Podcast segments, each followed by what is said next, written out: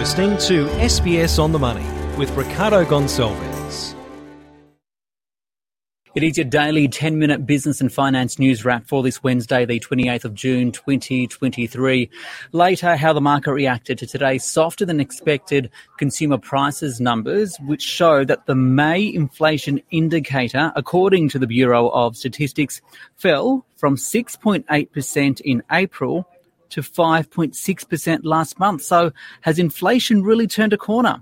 For more, I spoke with David Robertson. He's the chief economist at the Bendigo and Adelaide Bank. Yes, it was certainly a surprise for the market, and I think the best way we can interpret the degree of the surprise is just to look at the Australian dollar, which fell half a cent as soon as the data was released. So the market had been thinking that the headline CPI would come in at around 6%. And there'd been some talk that perhaps we could dip into the fives, 5.8 or 5.9. But I have to say, I didn't see any 5.6% forecasts. So it was a very pleasing, welcome outcome. However, it does need some context. And so, before we can be too definitive about the consequences of it and where inflation is trending from here, we need to look at some of the core measures as well. And excluding volatile items, we did see a dip, but it only dipped to 6.4%. Uh, the Reserve Bank look, like to look at the trim mean as one of their favoured uh, techniques of monitoring core inflation, and uh, and that dipped to 6.1, which again was lower than market expectations. Um, but the 5.6 was probably a little bit flattering, and there are some base effects as well, which we need to take into account. Can we go through the detail? So, what contributed to inflation, both to the downside and upside last month? So I think, and again, looking at the headline number there, the reason it was such a fall down to 5.6 was mainly because of a minus 8% contribution from auto fuel and we knew that was going to be a drag, uh, that that would be a lower read because of the halving of the fuel excise duty just over a year ago. So, you know, we always have these base effects to deal with. We're comparing to a, a year ago, and then you, as you go forward a month, uh, a different uh, segment sort of drops off. And in this case, that was mainly driven by the halving of the fuel excise duty. And so that exaggerated the increase last month when we rose to 6.8, and equally, it's exaggerated the decline this time down to 5.6. And so that was on the downside. On the on the top side, we are still seeing really high levels of inflation through the housing sector, not just the cost of construction, but rental.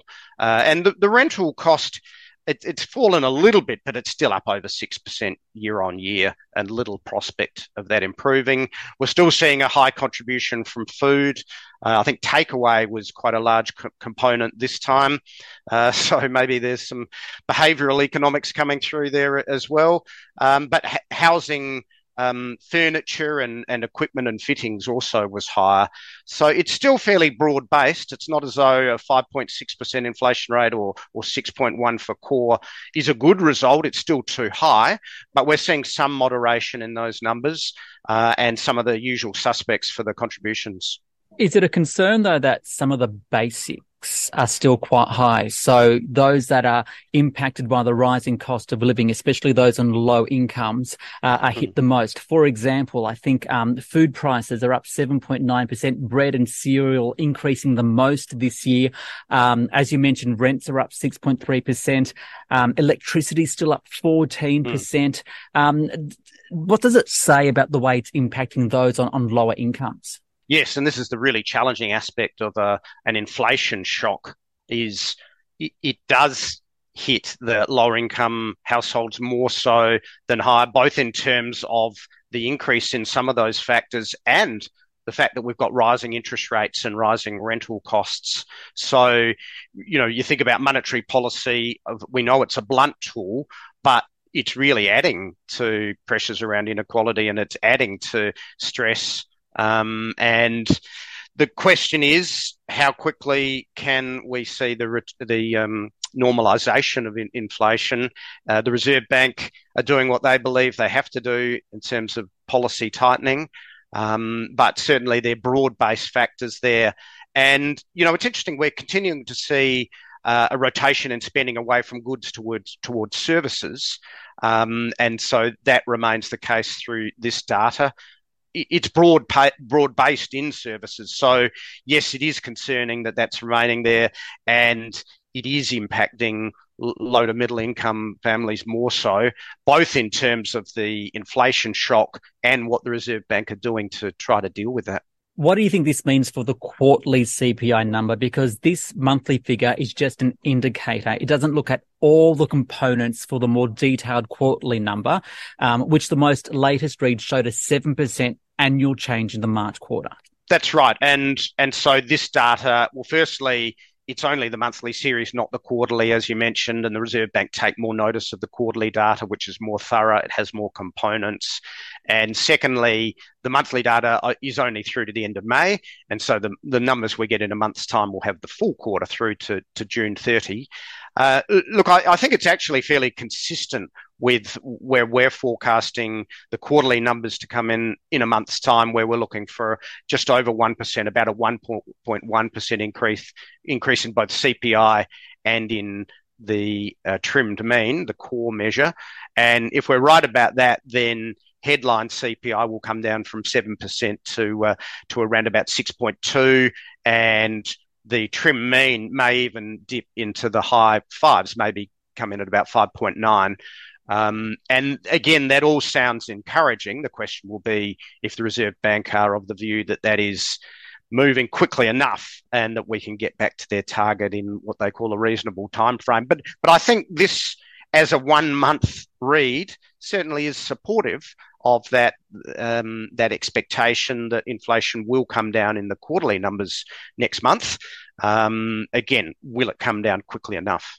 So the real question is, um, we've got the retail sales figures coming out tomorrow, but based on these latest inflation numbers, what do you think it ultimately means for the Reserve Bank when it meets next week and beyond, given that we've seen so many uh, economists and market experts over the past month or so revise up their expectations for where peak interest rates will be? Yes, and it was quite a hawkish tilt that we got from the Reserve Bank earlier this month when not only did they surprise markets by going to 4.1%, but Philip Lowe and through the minutes, it, it was so insistent that not only was it right to hike um, to 4.1, but basically implying that we've got another two hikes ahead.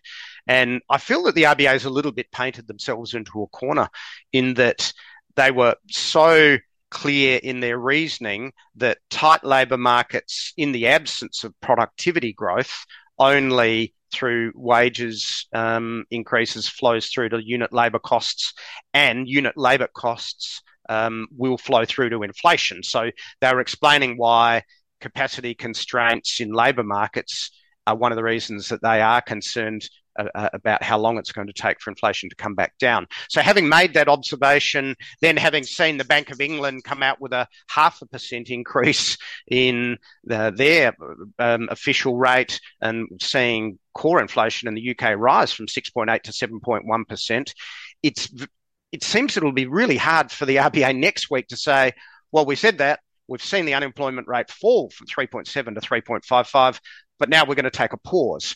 Uh, so they really would be placing a quite a high weight on this monthly data.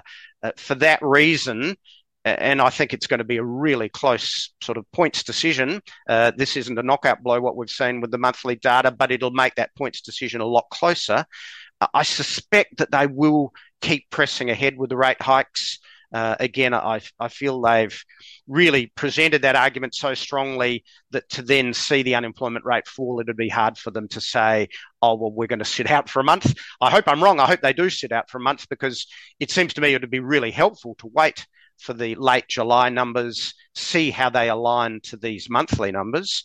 Um, but it certainly wasn't helpful what we saw in the UK with their half a percent rise and their experience like we're seeing in Europe and in the US, that core services inflation is just remaining so stubbornly high. Um, so they're the factors. Uh, and yes, we will get the retail sales numbers out tomorrow. They're likely to be pretty weak. Um, that's another reason to pause. Uh, will it be sufficient for the RBA to come to that conclusion? Uh, I, I don't like saying something's a 50 50 chance. I, would have to say it's a 55% chance that they will hike next week. Uh, it's more likely than not. But certainly the data we got out today does present a, quite a viable case that, okay, we've taken the cash rate to 4.1, it's about 1% above a neutral rate. The, the key is to keep rates in this restrictive territory. Maybe they don't need to actually make them more restrictive, just keep them at this level for longer. The chief economist of the Bendigo and Adelaide Bank there, David Robertson. Now, Market Day on the SBS On the Money podcast. The Australian share market rose 1.1% today on the S&P ASX 200, 7,196. Uh, the index surging 50 points immediately after those inflation numbers was released by the Bureau of Statistics. For more, I spoke with Hebe Chen. She is an analyst at IG Markets. Yeah, our local share market do enjoy a good CPI today. Um, they jumping up by more than 1.1%, and especially it hit the key critical market 7,200 mark. So we're seeing the markets been kind of respond quite positively softer CPI as it sort of translate into a higher chance for a rate pause next week. And especially we're seeing the 10 sectors out of 11 is trading higher to date. And out of them, we see the consumer sector, the real estate sector, real estate sectors are leading the gains by more than 2%. And in terms of company wise, we're seeing the Harvey Norman jumping by more than 4%, the real groups jumping about 2, 2% as well. There was a, a, pretty obvious shift downward in the Australian dollar following the data. Can you tell me about that and where to now? Yes. Well, I can see there's two key drivers behind sort of working together to exercise more pressure for the Australian dollars. On the one side, I think it's depends on the difference in terms of monetary policies.